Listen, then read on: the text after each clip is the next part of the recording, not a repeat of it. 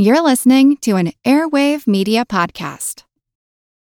When you need mealtime inspiration, it's worth shopping Kroger, where you'll find over 30,000 mouthwatering choices that excite your inner foodie. And no matter what tasty choice you make, you'll enjoy our everyday low prices, plus extra ways to save, like digital coupons worth over $600 each week. You can also save up to $1 off per gallon at the pump with fuel points. More savings and more inspiring flavors make shopping Kroger worth it every time. Kroger, fresh for everyone. Fuel restrictions apply. This episode is brought to you by Reese's Peanut Butter Cups. In breaking news, leading scientists worldwide are conducting experiments to determine if Reese's Peanut Butter Cups are the perfect combination of peanut butter and chocolate. However, it appears the study was inconclusive, as the scientists couldn't help but eat all the Reese's. Because when you want something sweet, you can't do better than Reese's. Find Reese's now at a store near you.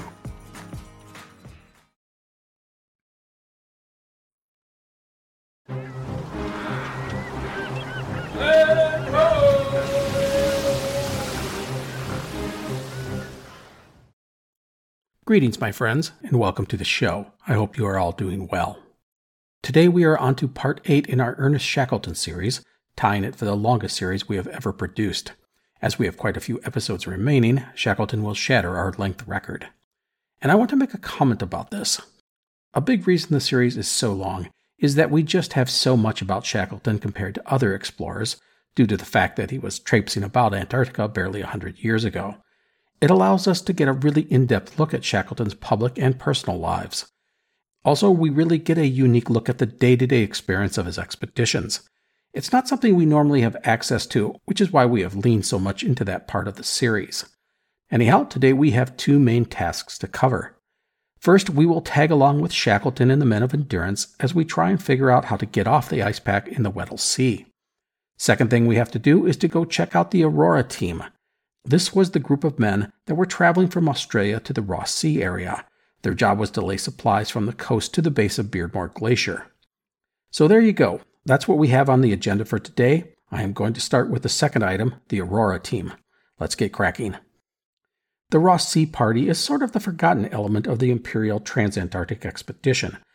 History mostly is focused on Ernest Shackleton, so what these men went through is often forgotten, but not by us. However, know that our coverage of the Aurora team won't be as in depth as what we are doing with Shackleton, but it is part of the expedition, so it's important that we don't forget it. So, the Ross Sea Party was tasked with laying a series of supply depots across the Great Ice Barrier from the Ross Sea to the base of Beardmore Glacier. This was about 400 miles or 640 kilometers. The idea was that when Shackleton crossed the continent, he'd reach the South Pole and just keep going and head down Beardmore Glacier onto the Great Ice Barrier and to the team's base on the Ross Sea. And while this wasn't a sexy job, it was a critical element to Shackleton's plan. I mean, those supplies had to be there if he was going to succeed. Unfortunately, from the get go, the Ross Sea team ended up being an afterthought to most everyone, including Shackleton. The group would be poorly funded, leadership was mediocre, and communication was lacking. Anyhow, let us back up a bit in our story. To bring all the men and supplies to Antarctica, Shackleton would purchase the Aurora, which had recently been used by Douglas Mawson on his Antarctic expedition. The ship would sail from Australia. To run things in Australia, Shackleton would turn to Aeneas Mackintosh, a veteran of the Nimrod expedition. Mackintosh had lost an eye on that expedition in an accident. Another key team member hired by Shackleton was Ernest Joyce, also a veteran of Nimrod. His job was to take charge of the sledges and dogs. Joyce had impressed Shackleton on that expedition, the latter saying, quote, Joyce knows his work well. Indeed, Joyce was viewed as an extremely capable man, but he had a reputation for being abrasive and arrogant. Another man of note on the team was Ernest Wild, the brother of Frank Wild, Shackleton's second in command. Mackintosh and his team would arrive in Sydney, Australia in late October 1914. They would find that Aurora needed an overhaul. The problem with that was money. Mackintosh had been given £2,000 for expenses, but as Shackleton was struggling to raise funds, that number was cut in half. Mackintosh was told to try and acquire goods and services and money through donations and by mortgaging the ship. All of this meant that there were not enough funds to pay the men. This resulted in several of them resigning. Edgeworth David, the respected Australian geologist and the lead scientific officer on Shackleton's Nimrod expedition, would help raise funds for the Aurora team, but corners would be cut and many of the new hires lacked desperately needed experience. One example was Adrian Donnelly, who was hired as one of the ship's engineers. Donnelly was actually a locomotive engineer and had no sea experience. Another example was Lionel Hook, hired as the wireless operator. Hook was just 18 years old and only an electrical apprentice. Another questionable replacement added at this time was Arnold Spencer Smith, a reverend and amateur photographer. He had no polar experience. His main qualification seems to have been his willingness to take part in the expedition, nothing more. Despite all of these challenges, Mackintosh would manage to get the ship ready, and Aurora would depart from Sydney on December 15, 1914, just as Shackleton was heading into the Weddell Sea. The ship would travel to Hobart, Australia, and take on coal and some additional provisions. She would depart on December 24th. Due to all the issues Mackintosh had faced, Aurora was leaving between three and six weeks late, the time frame depending on the source that you read. At this point, Mackintosh knew that Shackleton had hoped to land at Vahsel Bay and begin his trek across the continent that very summer. This meant that Mackintosh had to get his depot set up in early 1915. If he didn't, Shackleton would reach the South Pole and then head down Beardmore Glacier and not have any food waiting for him. That would be a disaster. Now, the tragedy here is that Mackintosh need not have worried about Shackleton departing for another year. In fact, Shackleton had made that decision before leaving South Georgia Island on December 5th. What had followed was a terrible miscommunication. Weeks before sailing south, Shackleton had sent a letter to London saying that a crossing that summer was not happening. He then said that that information was to be relayed to Mackintosh in Australia. But that message was never forwarded. Thus, Mackintosh departed for Antarctica, thinking there was a good chance that Shackleton was already on his way and would emerge in the coming months. This gave Mackintosh a deep sense of urgency to get his mission underway. Aurora would arrive off Ross Island on January 16, 1915. Mackintosh would establish his base at Cape Evans, which had been Robert Falcon Scott's headquarters on his ill fated Terra Nova expedition. Thankfully, the team could use the existing structures, so there was no need to build huts. For reference, Cape Evans is about 15 miles, or 24 kilometers, north of Hut Point, which is at the southern tip of Ross Island and the original base of the Discovery expedition. That distance, however, takes you across the Ross Sea, and if on foot, can only be crossed when the ice is stable. Anyhow, Mackintosh, determined to get the Depot Laying project underway, would unload all the supplies intended for Shackleton's team. The Depot Laying would begin within days. However, Mackintosh would make a decision which would lead to a fierce argument between himself and Ernest Joyce. Mackintosh would elect to have Aurora frozen in for the winter instead of sending her back to Australia. Joyce, who had more experience than anyone in Antarctica, couldn't believe the decision, saying it was, quote, the silliest damn rot that could have possibly occurred, end quote. The truth is that Mackintosh made some questionable calls during his time in Antarctica, and this was one of them. But Joyce's confrontational and condescending attitude would backfire on him, with Mackintosh digging in his heels and sticking to his decision. It was an unfortunate situation. Many of the men agreed with Joyce, and they quickly came to not trust Mackintosh's leadership. This would lead to all sorts of internal conflicts, which in the end helped no one. No matter, Mackintosh was determined to get going on laying the supply depots.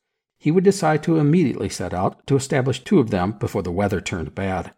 The first would be set up at 79 degrees south, the second at 80 degrees south. At this point, Joyce and Mackintosh would have another argument. Joyce wanted to delay setting up the depots for a week. This would allow the men and dogs, there were 18 sledge dogs, to acclimate to their new environment and each other. Sledge travel with dogs was not a simple thing, and Joyce, who very much believed in it, said that things would go much smoother if the men and dogs got a little experience with each other. But Mackintosh rejected the idea. He was determined to get moving.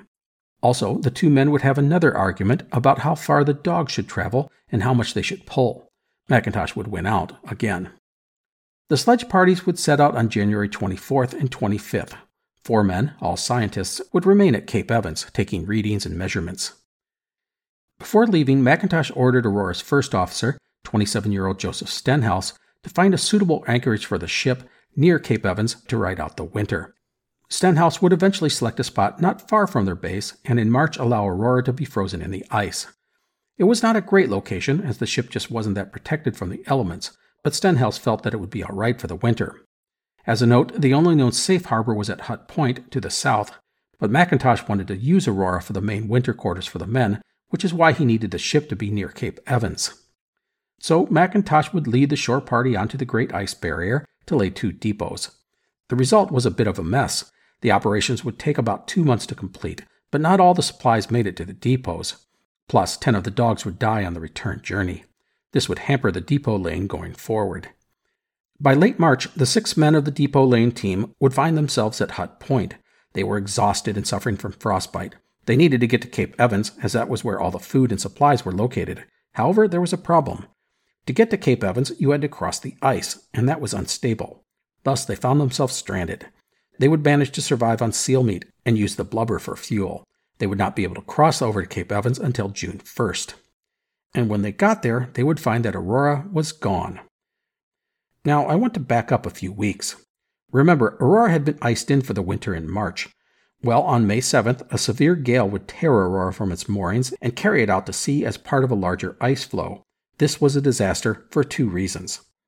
First, the ship was now just gone, and who knows what happened to her. Perhaps she was crushed, or had been carried onto rocks or out to sea. No matter, she was nowhere to be seen. And second, since the ship was being used as the main living quarters for the expedition, most of the team's food and gear was on Aurora. This meant that the shore party had barely any supplies. Mackintosh said the men were left with, quote, only the clothes on their backs, end quote. Now, that's being a bit overdramatic. At Cape Evans, there was food and provisions left behind from Scott's and Shackleton's earlier expeditions, and there was seal and penguin meat. Plus, if they were desperate, they could dig into the supplies earmarked for Shackleton. The big thing they were missing was not necessarily food, but supplies, such as clothing and boots and fuel. The men, however, would prove up to the task of survival. There was some stuff at Cape Evans that was usable, and they were able to improvise, enabling them to get enough of what they needed to survive the hard winter. For instance, Joyce would tailor clothing from a large canvas tent left by Scott's team, and Ernest Wild would make tobacco by combining the leaf that remained with sawdust, tea, coffee, and dried herbs. Thus the men would hunker down for the long winter. And as spring approached, they could only continue with their duties despite not knowing the fate of Aurora. To start, Mackintosh decided to move all the depot stores, 3,800 pounds or 1,700 kilograms, from Cape Evans to Hut Point, the latter being closer to the Great Ice Barrier. They would then set up four new supply depots, one at 81, 82, and 83 degrees south, and a final one at the foot of Beardmore Glacier, which was at 83 degrees 30 minutes south. The first phase, moving the supplies to Hut Point, took most of August, and things went well. The second phase would entail setting up the next three depots, and the third phase would be supplying the final depot at Beardmore Glacier. Setting up the first three new depots would entail nine of the men working in groups of three. They would strike out from Hut Point, bringing their supplies to their designated locations, and then head back. Now, there was a major problem facing the men, and that was the lack of dogs. Only six had survived to this point, and two of those were pregnant and couldn't work. Thus, only Joyce would use the dogs to pull his sledge. The rest of the men would result to man hauling, a hard and taxing exercise. By the way, one man, Alexander Stevens, the expedition's chief scientist, would remain at Cape Evans to take weather measurements. The teams would spend the next four months, from September through December, setting up depots 3 through 5. By the time 1916 rolled around, the men were, frankly, exhausted. They had been working hard for months. They had not eaten well, and their nutrition was lacking, and thus there were signs of scurvy. Still, they had gotten most of their job done. There was only one final supply depot to be set up, and that was at Mount Hope at the base of Beardmore Glacier, a trek of nearly 400 miles. Three of the men would head back to Cape Evans, while the remaining six would depart on January 1st, 1916, for the final stage of their job. The team included Mackintosh and Joyce, plus Ernest Wild, Victor Hayward, Arnold Spencer Smith, and Dick Richards. They also had the dogs, as Joyce had fed them well and made sure that they were not overworked. He felt that the expedition's success and their lives depended on the dogs. The six men would push on to the barrier, days turning to weeks. They would get weaker by the day, especially those who had to manhaul their sledge. On December 26th, not far from Beardmore Glacier, Arnold Spencer Smith, the Reverend, would collapse, the result of scurvy. The team would leave Spencer Smith in a tent and continue on to Mount Hope without him. There they would set up their final supply depot and then head back north. They would pick up Spencer Smith on January 29th. He was physically helpless by this time and had to be placed on one of the sledges and pulled. Also, Aeneas Mackintosh was in bad shape. Scurvy had swollen up his knee joints. He was in severe pain and couldn't pull anymore. He could only stagger along with the others. It got so bad, Mackintosh would formally hand command over to Joyce, as well as Dick Richards. The men would slog on, scurvy and malnutrition in the cold, sapping their strength every day. On February 17th, about 10 miles short of one of the depots, a blizzard struck. The men would have to spend five days in their tent, riding out the storm, all the while getting weaker. To top it off, their food was now gone, and the men were eating dog rations. The conditions of Spencer Smith and Mackintosh deteriorated so badly they could not go on.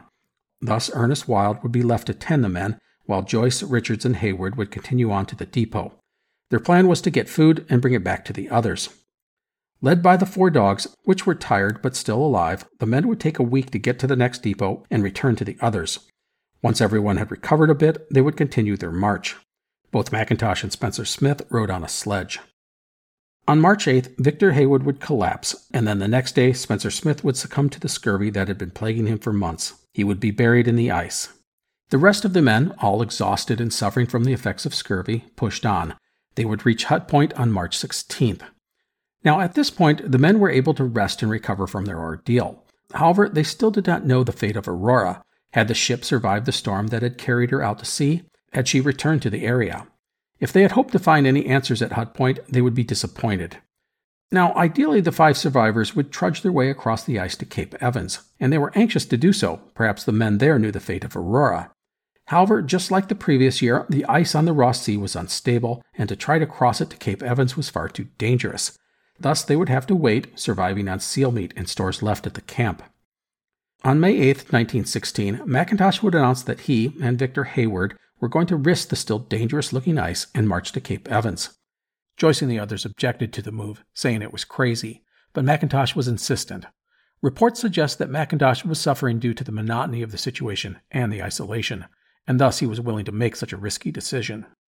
The two men would set out that afternoon, and they would never be seen again. Within two hours, the area was engulfed by a blizzard. The storm was so severe, Joyce, Wild, and Richards would not risk leaving their hut for two days. When the three finally did go and look for signs of Mackintosh and Hayward, they would only find some faint tracks leading to broken ice. The two men had either fallen through the ice or had been carried out into the Ross Sea on an ice floe. Joyce, Richards, and Wild would not set out for Cape Evans until July 15th. Once they did, they would be reunited with the four other men of the expedition. At Cape Evans, they found that there had been no sign of Aurora, and of course, Shackleton had not shown up either. The seven men could only wait and hope that summer would bring them better news. And that takes our story back to May of the previous year when Aurora disappeared. Well, what happened was that the ice pack that the ship was trapped in would drift out into the Ross Sea. They tried to signal for help with the wireless, but it replied to them with static. That winter, Aurora would drift north in the ice pack. On July 21, 1915, the rudder was crushed by the ice, and on several occasions, the men were sure the ship was going to be crushed as well. It got so bleak, Joseph Stenhouse, the acting captain, was a day away from ordering his men to abandon ship. They were prepared to march across the ice back to Cape Evans.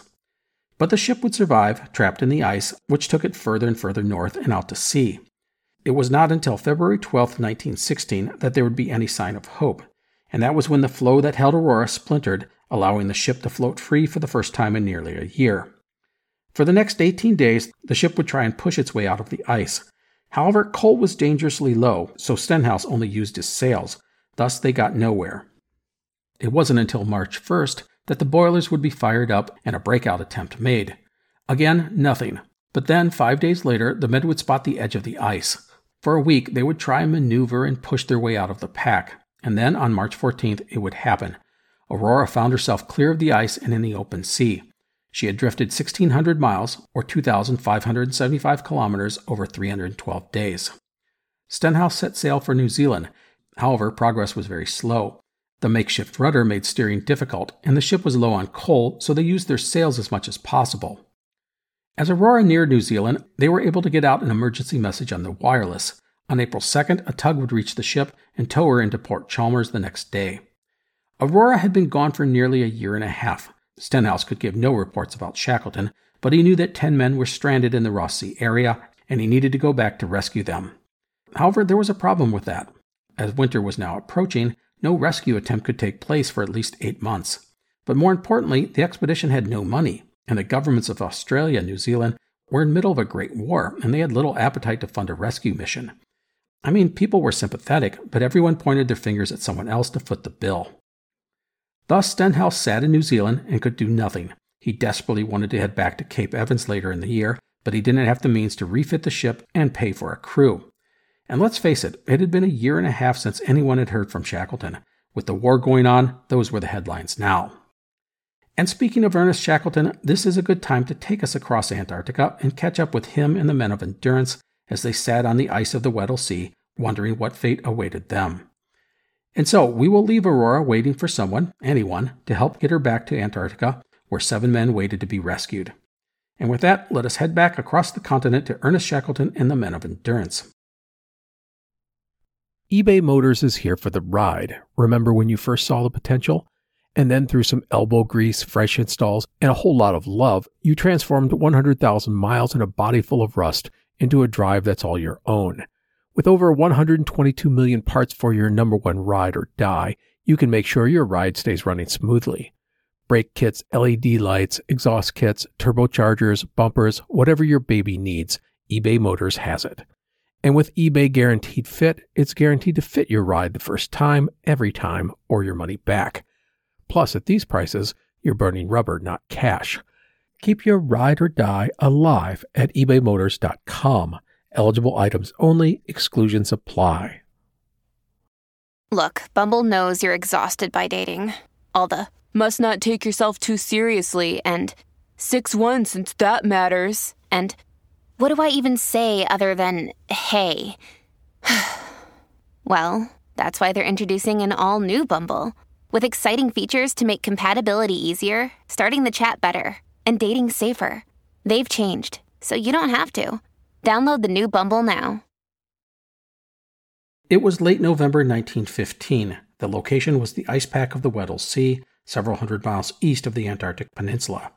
There, 28 men and 49 dogs sat at what was called Ocean Camp, waiting. Their ship Endurance was gone, chewed up and swallowed by the ice after a long fight.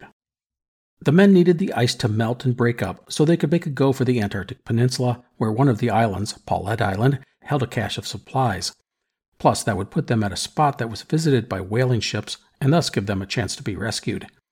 Sir Ernest Shackleton knew the situation was not good, but his men were optimistic, mostly due to the calm and confident face that Shackleton wore for them. Deep down, he was terrified of being the cause of so many deaths. Now, a couple of quick comments I want to make about this part of our story, just so that we are clear about things going forward. First, as we discussed last time, the Weddell Sea is a huge bay filled with ice, and the men were stuck on that ice. The ice drifts in a circular northwest direction, so the area we are heading toward is the Antarctic Peninsula. This is basically a long spear of land that sticks out into the ocean and forms the western shore of the Weddell Sea. Take a look at a map and you'll instantly understand what I'm talking about. I have put one on our site, explorerspodcast.com. Second comment is a bit of information about ice packs and ice floes. In the past, I've sort of used these terms interchangeably, but that's not quite right, so I want to clarify because I think it will help you understand today's episode. An ice floe is a cohesive piece of flat, free floating ice. It can be small, say 60 feet or 18 meters wide, or it can be huge, say 5 miles wide or 8 kilometers. The thickness of the ice can vary immensely. These ice floes often get bunched up together by winds and currents and form, along with the freezing ocean water, an ice pack. You can also mix in icebergs, which are big chunks of freshwater ice that break off of glaciers. In the open ocean, an ice pack is often loose, with lanes of open water all around and through it, and a ship can sort of pick its ways amongst the various floes. However, as the ice floes get pushed towards a landmass, like in the Weddell Sea, they can press together. We described the ice floes coming together last time like a slow motion crash. Two ice floes press into one another and push each other higher and higher like a tent until one crashes down on the other. These are pressure ridges, and they create ice walls and fields of broken chunks of ice. So, in the Weddell Sea, all of these ice floes get pushed up against one another and then into the actual Antarctic continent. This causes the ice to press together tighter and tighter, making a very dense ice pack. This is what Shackleton and the crew of Endurance were living on an immensely dense pack of ice hundreds of miles wide, with floes in icebergs and ocean ice pressing together to form this slowly drifting mass. Okay, so I hope that explains the whole ice pack versus ice floe thing. So Ocean Camp was drifting slowly to the northwest in the direction Shackleton wanted to go, but there was no guarantee where the ice would ultimately take them. There were really three options. The first option was for the pack to go northwest toward the Antarctic Peninsula. Exactly where along the peninsula was another question, but at this time it was heading toward Paulet Island. The second option was for the pack to push north and go beyond the peninsula. This was not good. If the ice pack took the men this far north, there were only a couple of desolate islands that offered any sort of hope. Otherwise, it was just open ocean for hundreds of miles. Like I said, not what anyone wanted. The final option was a bad one, and that would be that the ice pack would not break up and the men would be stuck here for another year. No one really talked about this option because they dreaded such a thing. So, what Shackleton needed was to get his boats, he had three of them, survivors from Endurance, out of the ice pack and into the open water so they could sail to Paulet Island. If you remember, he had tried to haul the boats, which weighed about a ton each, across the ice, but the wet snow and blocks of ice made progress terribly slow. In two days, they had managed just two miles, and the attempt had been abandoned. No matter, Shackleton expected that they would know their fate by January at the latest. But until then, the men simply had to wait, and be ready, and be wary. I say wary because the ice could, literally, break up under the men's feet. The thickness of the ice varied, and it could simply open and then close. No one wanted to find themselves falling into freezing water, or losing their tents and sleeping bags to the sea. So, just like when the men had lived on and around Endurance, Shackleton set up routines to keep the crew occupied and engaged. They cared for the dogs, went out on hunting parties, helped with chores such as cleaning and cooking, and scouted out the area to see if the ice was breaking up anywhere around them.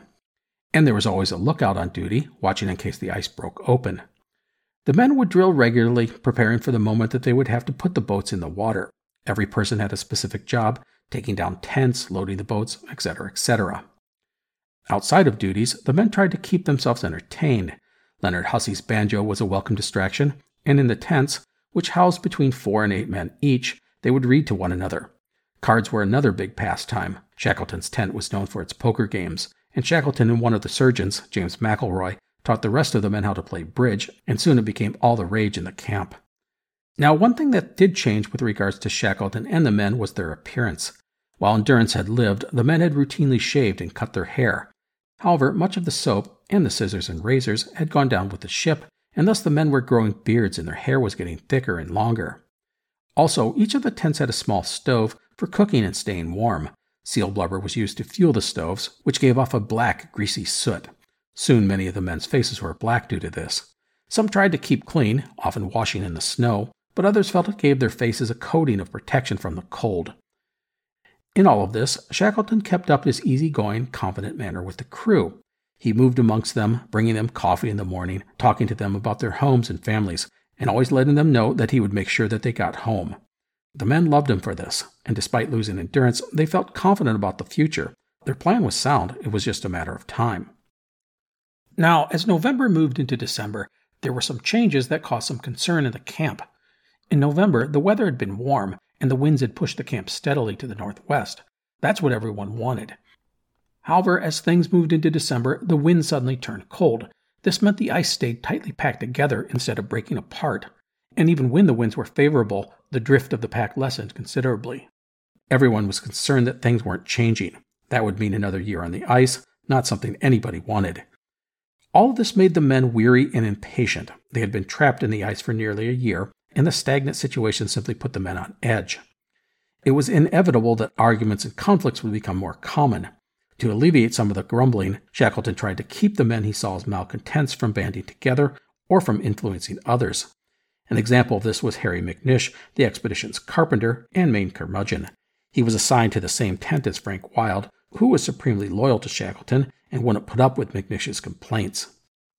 Another thing was to play to a man's ego. Shackleton often consulted specific men about this problem or that issue to give them a sense that he valued their opinion.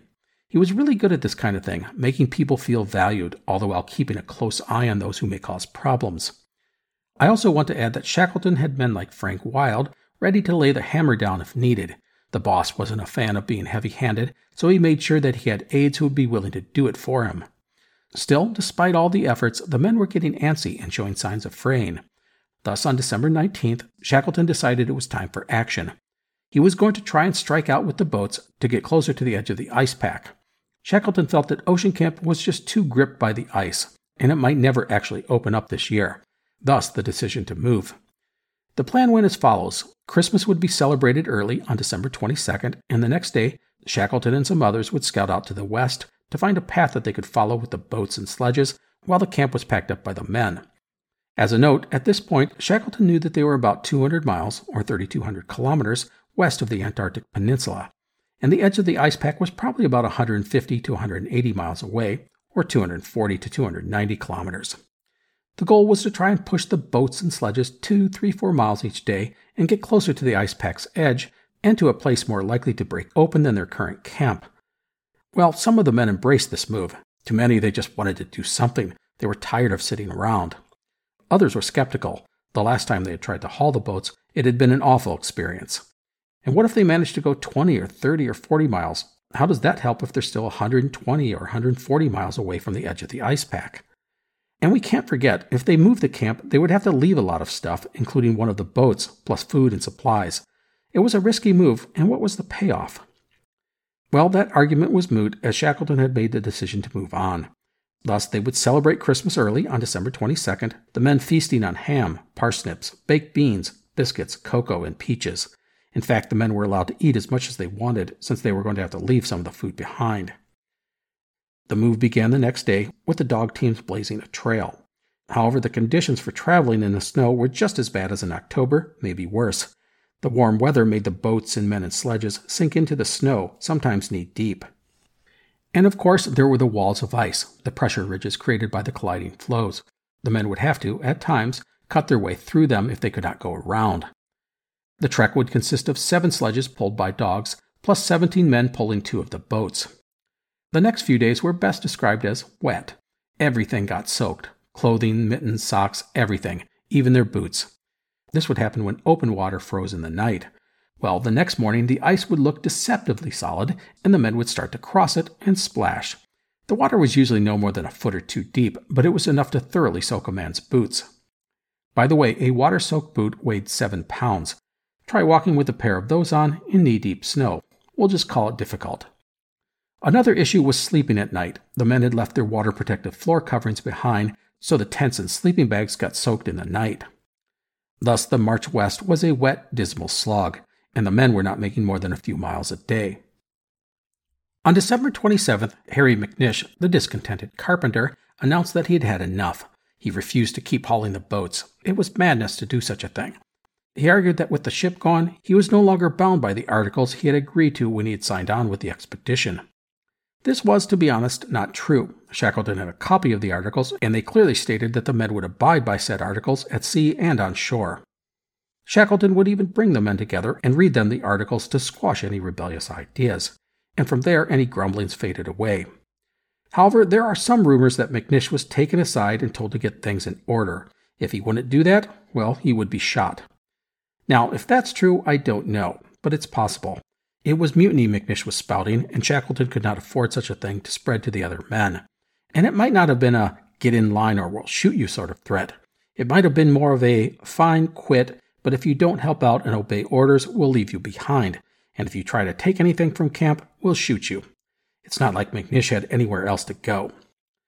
No matter, the main thing Shackleton needed to do was keep the discontent from spreading. Thus, the threat to McNish was certainly a real possibility. Tom Crean or Frank Wild were both capable of going through with such a threat. However, the actions of McNish greatly upset Shackleton. He gave his men a lot of rope with regards to their behavior. He favored a hands off approach to problems and liked to take care of issues in a quiet, private manner. Thus, when a public revolt erupted, it was, in Shackleton's mind, a grievous betrayal. That night, when writing in his diary, he would say, quote, Everyone working well except the carpenter. I shall never forget him in this time of strain and stress. And Shackleton would never forgive McNish. Never. Now, I do want to point out that McNish really did have a point. After five days, the men had gone just 10 miles, or 16 kilometers. They were exhausted and the food was running low. To top it off, Shackleton climbed an iceberg and saw that it was nothing but an impassable jumble of broken pressure ridges. There was no way they could get through it.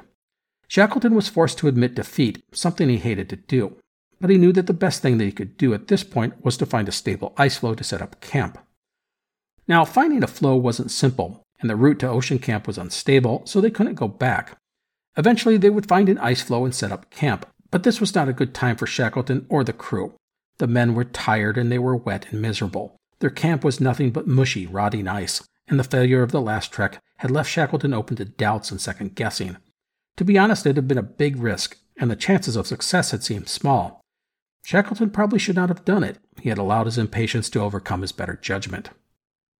On New Year's Eve, Shackleton would write in his diary, quote, The last day of the old year, may the new one bring us good fortune, a safe deliverance from this anxious time, and all good things to those we love so far away. And so, as the men of endurance moved into 1917, there was a general pall over the camp as their ordeal was showing no sign of ending. There was about 50 days of food remaining, which loomed as a potential issue. The quartermaster, Ord Lees, encouraged Shackleton to up more meat while game was plentiful. But Shackleton rejected the idea, saying that he didn't want to give the impression that the stay on the ice was a long term thing. That would ding the men's already sagging morale. As a note, Shackleton's health was not the best at this time either. He sometimes struggled to get moving. While some of this was physical, he refused to let the doctors listen to his heart, a lot was mental. He had trouble sleeping and suffered from nightmares and anxiety. He was haunted by the thought of losing his men. It was a difficult time, but he would pull himself up each day and face the challenges ahead of him. By the way, around this time, Ord Lees would have a close encounter of a deadly nature. While out with a hunting party on his skis, a huge animal would burst out of the ice and come after him. It was a sea leopard, also called a leopard seal. These things can be huge, over a thousand pounds or 450 kilograms, and their only natural predator is the killer whale. Ord Lees would flee, shouting out to his companions for help. As Ord Lees fled across the ice, the sea leopard would track Ord Lees' shadow from under the ice, just like it would a penguin or smaller seal, and burst out of the ice in front of him. Before the sea leopard could attack, Frank Wild would shoot and kill the animal, which was 12 feet long and weighed 1,100 pounds, or 3.5 meters and 500 kilograms. The first couple of weeks of 1917 were filled with wet snow and rain. The men could only sit in their tents and play cards. Morale crept lower each day. The biggest problem was that there were no strong winds to push the ice pack to the north. On January 14th, Shackleton would move the camp to a more stable floe. This camp would be called Patience Camp. And soon after that move, Shackleton made a deeply unpopular decision. He ordered the shooting of four of the seven dog teams. The dogs were just not needed, and they required a lot of food to sustain them. Some of the men were furious at the decision, as they were deeply attached to the animals. Many blamed Shackleton for not having stocked up enough meat when they'd had the chance. Frank Wild would take the animals away one by one and do the killings. Two of the dog teams were then sent back to Ocean Camp to see if they could retrieve any supplies. They would find the camp under water, but they managed to salvage 500 pounds, or 225 kilograms, of food. When the two teams returned to Patience Camp, those dogs would be shot as well.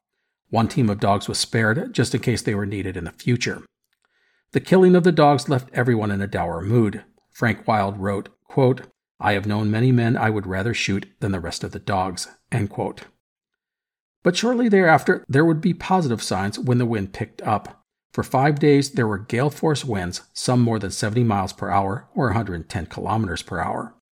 But the men happily endured the winds and rains and wet snow because they were being pushed north, upwards of 10 to 12 miles a day, or 16 to 19 kilometers. The storm gave the men hope, and when it was done, there appeared, according to Harry McNish, quote, a proper sea fog, end quote. It was a sign they were closer to the open ocean. Also, in an interesting twist, the team's previous home, Ocean Camp, was blown to within five miles of Patience Camp. And next there was nothing. The winds would die down, and the ice was as tightly packed as ever. There were no cracks or openings in sight. Hope began to fade again. On January 26th, Shackleton would write in his diary three words quote, waiting, waiting, waiting. End quote. A few days later, he sent some of the men back to Ocean Camp to get anything of value. They got some food, but the men were mostly excited about a large stash of tobacco plus some books. Everyone was tired of what they had been reading, and the additional books were a welcome change. Also, another group of men was sent to bring the Stancomb Wills to Patience Camp. This would give Shackleton all three of Endurance's lifeboats. Now, health wise, the men were beginning to struggle. Fresh meat was getting harder and harder to find, and they were pretty much eating anything that they had, including the dog food, which was a pemmican based product. The diet was lacking in nutrients, and it led to constipation and fatigue. In early February, they went two weeks without sighting a single seal. Seals were important for not just eating, but for their blubber, which was used to fuel the camp's stoves. Now, just as things were looking bleak, the men would get a major break. Between February 17th and February 24th, thousands of Adelie penguins would appear. Camp Patience was right in their migration path north. While the Adelie penguins were not big or meaty and had little blubber, the men were able to kill more than 600 of them in a week, replenishing their much needed stores of fresh meat. By the way, by this time, the expedition was nearly out of flour and tea, and the cocoa was completely gone. So, as February came to close, the team would get some bad news. It was determined that Paulet Island was 90 miles away, or 145 kilometers. Since the big storm in late January, the camp had drifted only about 2 miles a day, or 3 kilometers. However, the drift had taken them more northerly than desired, and the ice pack was likely to sail past the Antarctic Peninsula without breaking up. Lionel Greenstreet, the first officer of Endurance, said of the news, quote, My opinion is that the chance of getting to Paulet Island now are about 1 in 10. End quote. Still, the men could do nothing but wait. It was a difficult situation at Patience Camp. Everyone was getting on each other's nerves at an increasing rate. There were minor and not so minor squabbles and arguments. Bad weather kept the men in the tents, which didn't help the situation. And then something would happen that would energize the crew.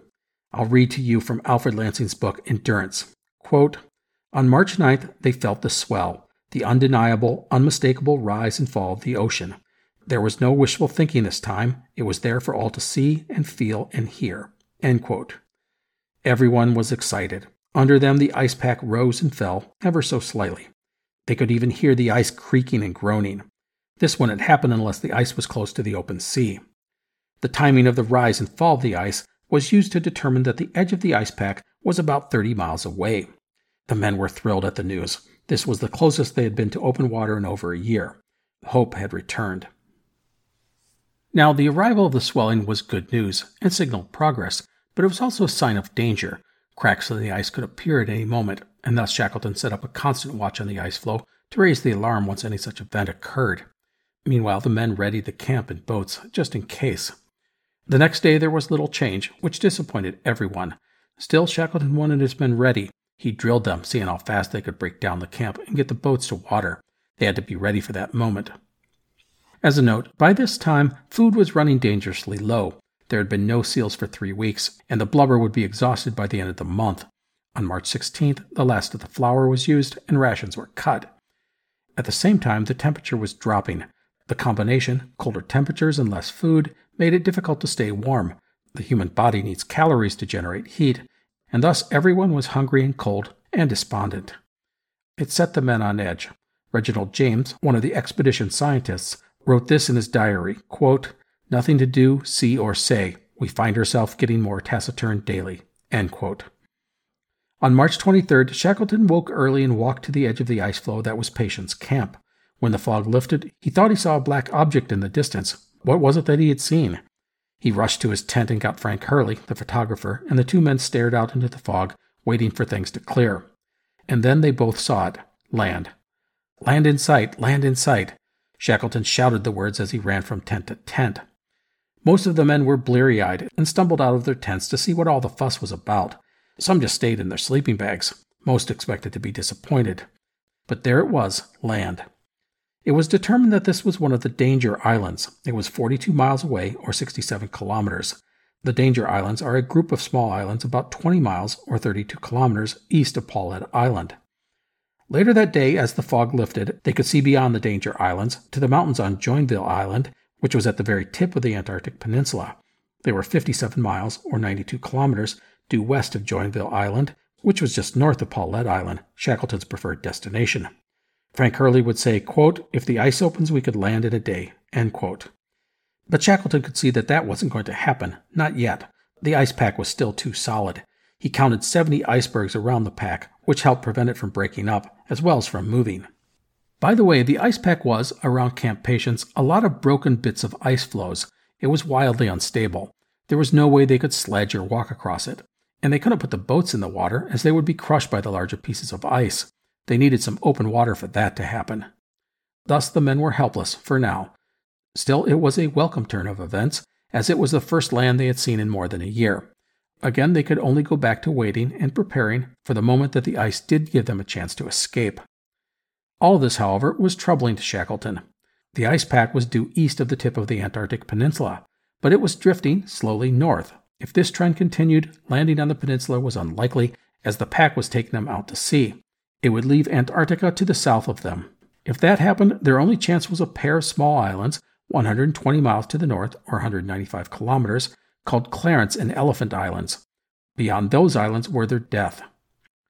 That night, Shackleton would write, quote, Please God, we will soon get ashore. End quote. The next day, there was a sudden violent gale from the southwest, pushing the pack further north, past Paulet and Joinville Island and the Antarctic Peninsula, that left the islands to the north as their best chance of survival. The fierce winds also brought bitter cold, plus food was almost gone. Dog pemmican and a few lumps of sugar was breakfast.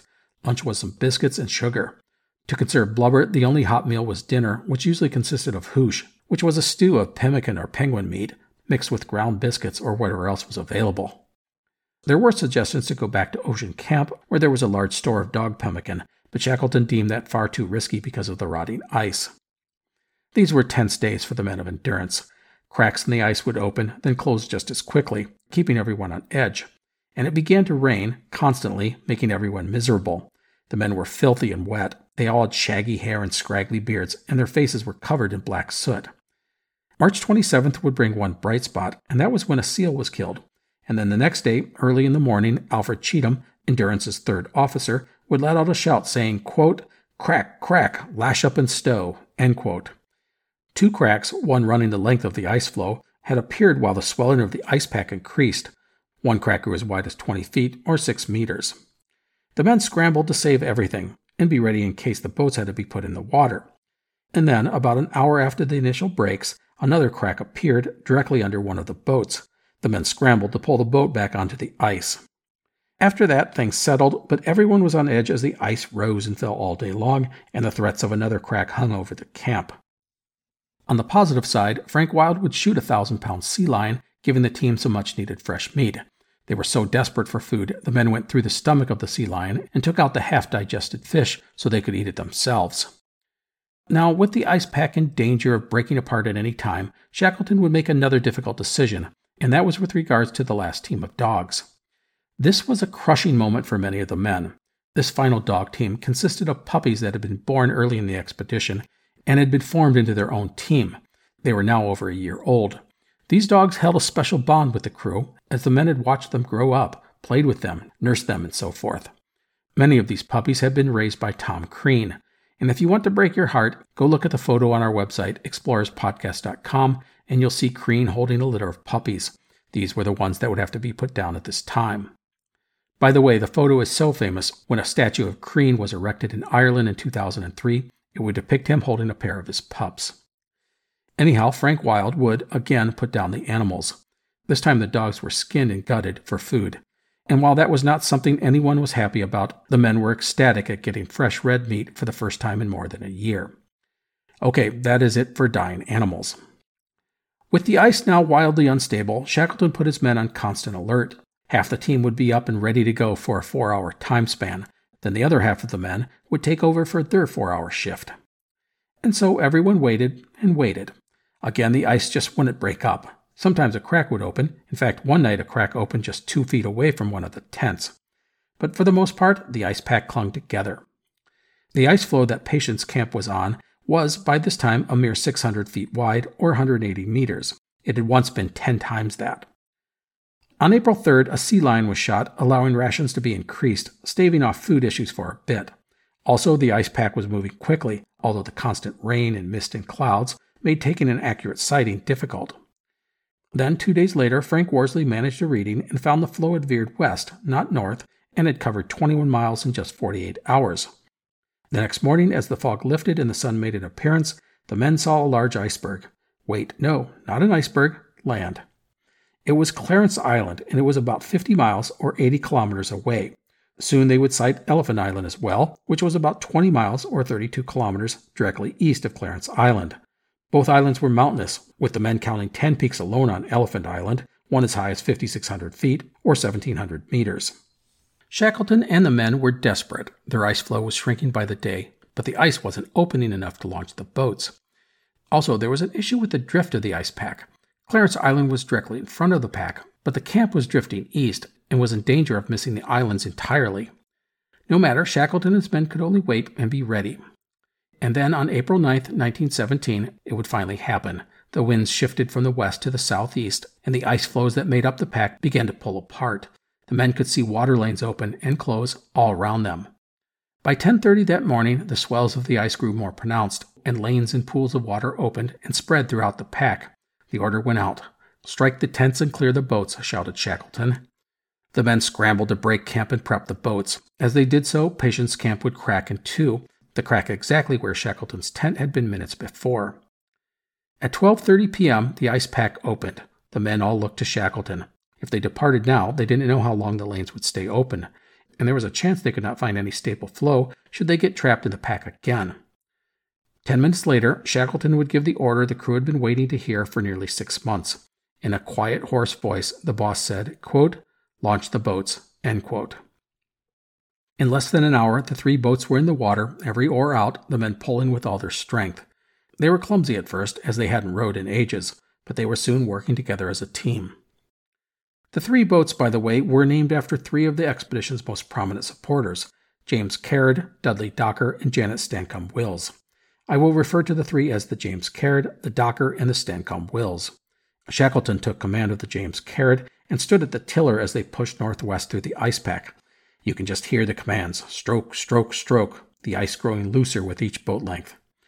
Within an hour, the boats were over a mile from Patience Camp and into a large open area of water, although not out of the ice pack. It was then that Shackleton would see a ripple of water, like a small wave, churning upward, coming toward the boats. This was a phenomenon called a tide rip, in which a stretch of turbulent water is created when a powerful current flows into or across another strong current. Alfred Lansing, in his book Endurance, would write this description quote, Looking to starboard, they saw a lava like flow of churning, tumbling ice at least two feet high and as wide as a small river bearing down on them out of the sea. Shackleton quickly ordered the James Caird to turn to port and shouted for the other boats to do likewise. In doing so, they avoided the main path of the tide rip, which flattened out and disappeared after about 15 minutes. It was a crazy moment. The men finally had reached a stretch of open water, and suddenly a two to three foot tall wave of churning ice, which could easily have swamped any of the boats, suddenly came bearing down on them. It demonstrates the wild dangers the ocean had waiting for the men. Now, I want to take a moment and talk about the three boats. Two of the boats, the Docker and the Stancomb Wills, were cutters nearly 22 foot long with square sterns and made of solid oak. They were called bottlenose killer boats by the Norwegians who used them to hunt bottlenose whales. They were primarily designed for rowing, although they did have a sail. The third boat, the James Caird, was a 22 and a half foot long double ended whaleboat made of pine planking, American elm, and English oak. It was lighter than the other boats and had been designed by Frank Worsley. It was, without question, the most seaworthy of the three. None of the boats were, thankfully, overpacked. As a note, Shackleton had almost not retrieved the Stancomb Wills, which would have forced the 28 men and all their supplies into just two boats. That would have been immensely crowded and dangerous. The three boats would make good progress that day, seven miles. They ran into areas of ice, but nothing thick enough to block them. The men, while tired, were enormously gratified to be doing something after so many months of inactivity. Late in the afternoon, a sturdy ice floe was found, and Shackleton decided to set up camp and spend the night on the ice. Trying to sail in the darkness was too dangerous, plus the men needed sleep. That night, almost immediately after the tired men went to their tents, the watch called out a warning. The ice had cracked. In the process, one of the tents collapsed and there was a splash. One of the men, Ernie Holness, a young engine stoker, plunged into the sea, still in his sleeping bag. Shackleton reached in, snagged the man, and pulled him out. Moments later, the ice closed up. Holness was, of course, completely soaked, but he was alive. The ice would continue its games, opening up again and splitting the team in two. A rope was tossed across the crack in the ice, and the men pulled the two pieces together so that all the men and gear and boats could be put onto the more stable of the two pieces of ice. However, as they were finishing the job, the currents pulled the ice apart, leaving a single man stuck on the other side of the crack. That man was Shackleton. The men watched as he drifted off into the dark of the night. A boat would have to be launched to go and retrieve the boss. I really wanted to recount this moment because I have, for two episodes, been talking about how dangerous the ice can be. And right here, the exact thing everyone feared happened. The ice had opened up right under a sleeping man who had gone into the ocean. By the way, the man who had went into the drink, Ernie Holness, had to be walked around all night by the men so he wouldn't freeze, as there were no dry clothes for him to change into. Holness was not as annoyed about being dumped in the frozen water as he was about losing his stash of tobacco. Anyhow, after this incident, there would be no sleep for the men. They basically sat around and waited for dawn or the ice to break again. The next day, April 10th, the men were greeted by a hazy, cold morning. Ice had gathered around the floe, trapping them yet again. They would have to wait a couple of hours before the pack loosened and the boats could be launched. The three boats would row for two hours before coming to some open water. Shackleton ordered the sails unfurled, and it became clear that the James Caird was the most nimble and swift of the three boats. And then Shackleton and the crew came to a mass of old ice floe. They would follow its edge for a while until they found a passage through it. The time was about 11 a.m. And as the boats sailed out of the floe, all they could see before them was open water. They were free of the ice pack that had held them prisoner for 15 months. Now, you would think that this was a moment to celebrate, but as they emerged out of the pack and into the open sea, the men were hit by the forces of Mother Nature. The ice pack had often protected the crew from the worst of the weather, including wind and waves. Now they had nothing to shelter them. Although it was foggy, Shackleton figured the boats were about 25 miles from land, and he set out in a northeasterly direction. The men were miserable, but they didn't complain. This is what they had wanted, and it meant there was progress. Now, despite being beyond the ice pack, progress toward land was almost impossible as the winds and currents shifted constantly. Not wanting to get caught in the open sea and in a storm, Shackleton decided to head back to the ice pack, which would offer some protection from the elements. Shackleton selected a large mass of ice described as a floeberg, an iceberg clumped together with more ice. The floeberg, which was floating alone near the ice pack, was that deep, dark blue color you see in photos. Upon examination, Shackleton could see that it was an old berg, rotting away at its base. Shackleton ordered the men onto the floeberg, although he was terrified the thing would capsize. But his men, who hadn't slept in 36 hours, needed to get some rest, thus, they had to risk it. To get on the Floeberg, the men had to climb a five foot high wall of ice. Then all the supplies and gear had to be passed onto the surface. And then the men had to, literally, lift the one ton boat straight up out of the water and onto the Floeberg. It was exhausting, back-breaking business, not to mention dangerous. One man fell in the water during the operation, but he was quickly rescued. On the Floeberg, the men could finally rest. The sea had been an ordeal. Their hands were blistered from rowing and stung due to the salty seawater, and everyone and everything was soaked, including the sleeping bags. But that didn't stop the men from sleeping, even as a fierce gale whipped up around them. The next morning, the men would wake to find ice surrounding the camp. In the night, the Floeberg had drifted to and been engulfed by the nearby ice pack, and thus they were now trapped in the pack again. And to make matters worse, Shackleton's fears about the Floeberg were proving to be true, as the big mass of ice was crumbling under their feet. Sections, some 20 feet wide or 6 meters, were just breaking off at the edge of the Floeberg and crashing into the sea. The whole thing could capsize or break apart at any moment. Shackleton doubted the Floeberg would survive the night. The problem was that there was no open water to launch the boats. Again, they had to just sit and wait. Or should I say, stand and wait, because Shackleton had the men standing, ready to move at a moment's notice. They even ate lunch standing up. And then at 2 p.m., the water opened when a sudden current pulled apart the ice. In moments, the boats were launched. Although they were still stuck within the pack, the three boats quickly found open lanes of water. Shackleton and Frank Worsley assessed the situation. Up until now, the destination had been Clarence or Elephant Island, but things had changed. The winds had been blowing strongly to the west the past few days, and the floe that they had spent the night on had pushed them in that direction. Clarence Island was calculated to be 39 miles or 63 kilometers directly north, but that meant traveling into the prevailing winds. That seemed impossible, especially for the docker and the Stancomb Wills. This opened up another opportunity, and that was King George Island, which was about 80 miles or 130 kilometers to the southwest of their current position. Shackleton decided to follow the winds. That meant King George Island. Elephant and Clarence Islands were closer, but to the north and not with the winds. King George Island was part of a chain of islands frequently visited by whalers. If the crew could get there, their chances of being rescued were greatly enhanced. However, if the winds changed at all, they could be pushed north and into Drake's Passage. That was a losing proposition. But with the winds blowing west, at least at this time, Shackleton decided to make a go for it. Now, I do want to stop here and make a comment about the weather and the ever changing directions and destinations of Shackleton. It's probably a bit confusing, and that's okay because it brings us back to our discussion about the weather of polar regions. As I said, it is wildly unpredictable, and not just year to year or even month to month, but day to day and hour to hour. We get gale force winds pushing the men west, and then north, and then east. It changes rapidly, and Shackleton had to change with it. What he really needed was for his three boats to get an extended period where the winds and currents simply held in one direction long enough to carry the boats to land. That just wasn't happening, forcing Shackleton to keep shifting his destination. He had to take what nature was giving him.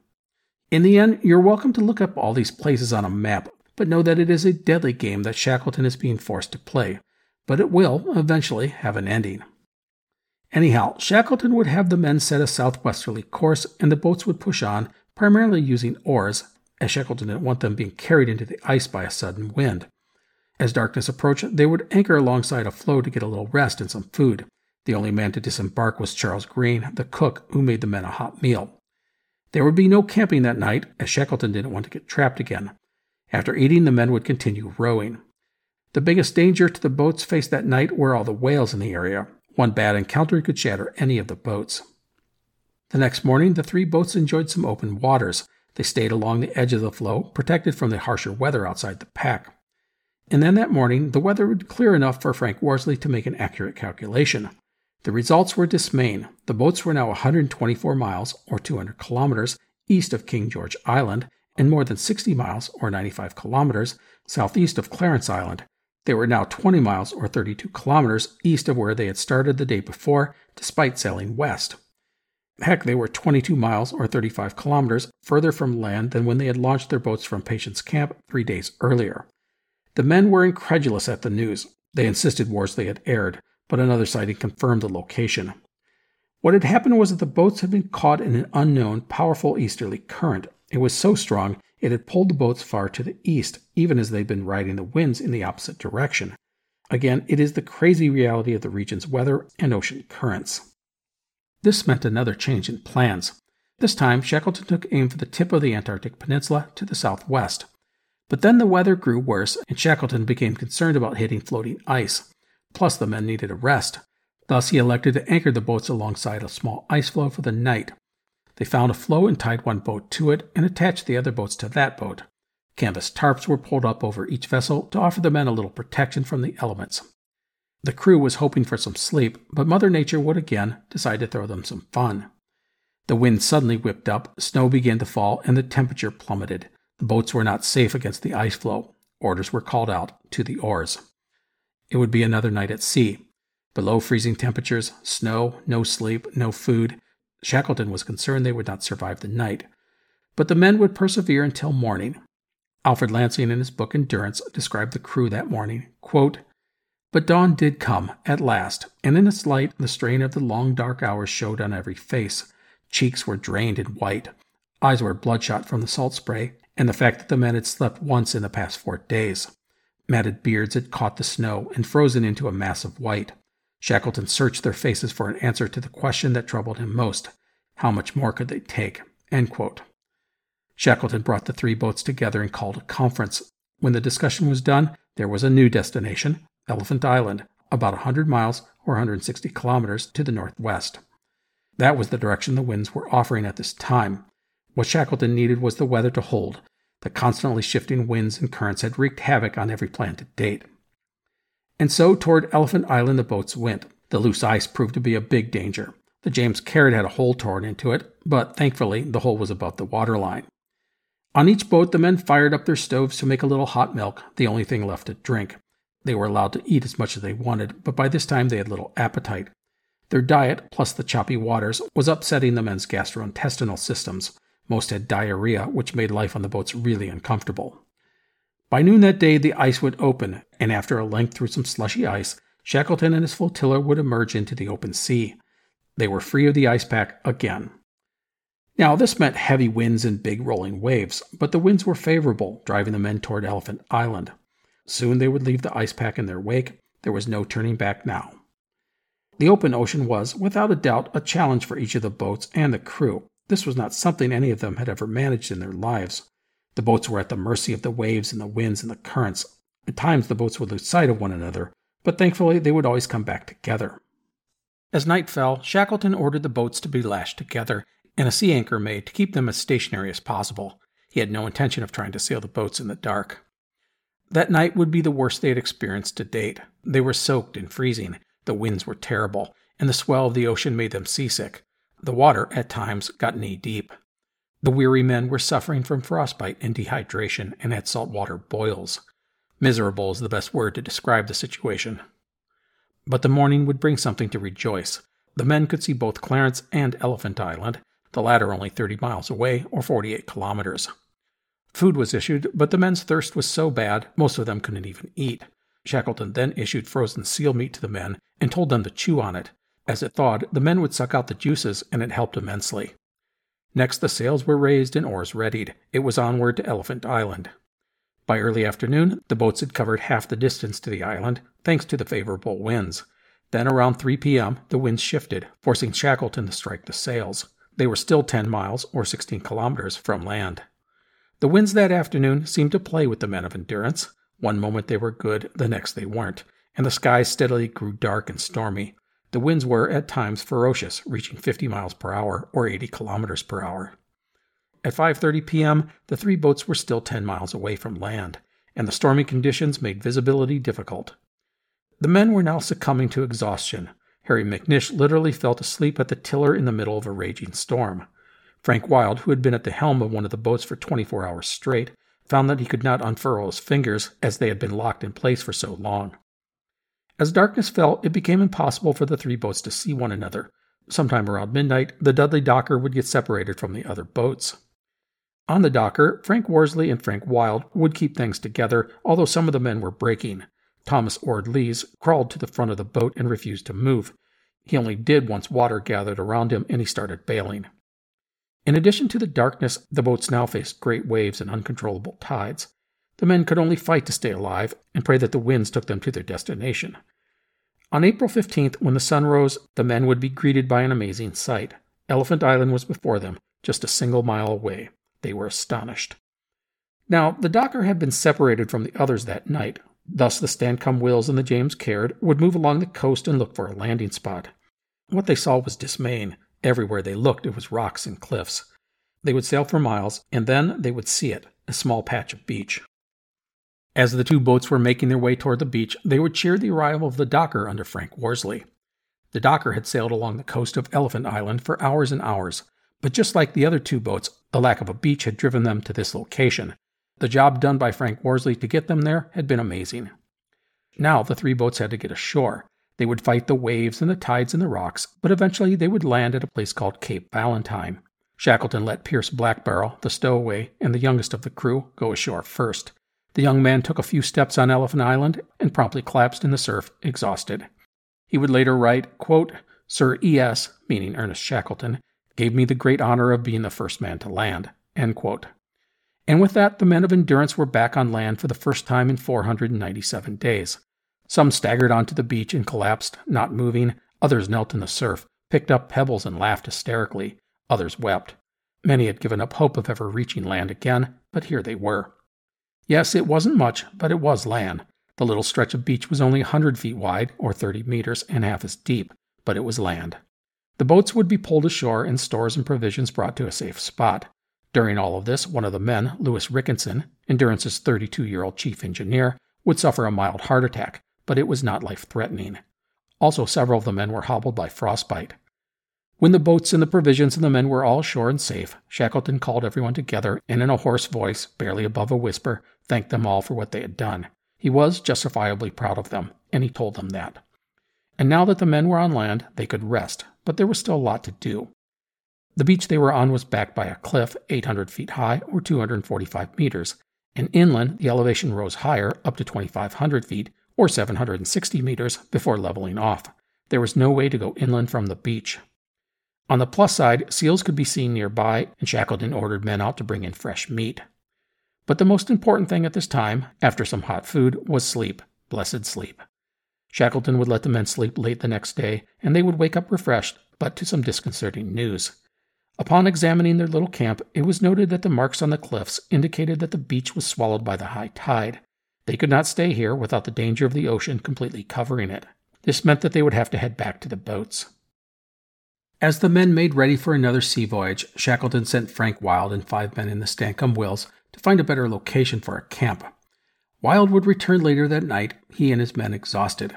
They had spent nine hours searching and had found only a single alternative location, a spot seven miles away, which measured only 450 feet wide by 90 deep, or 135 by 25 meters.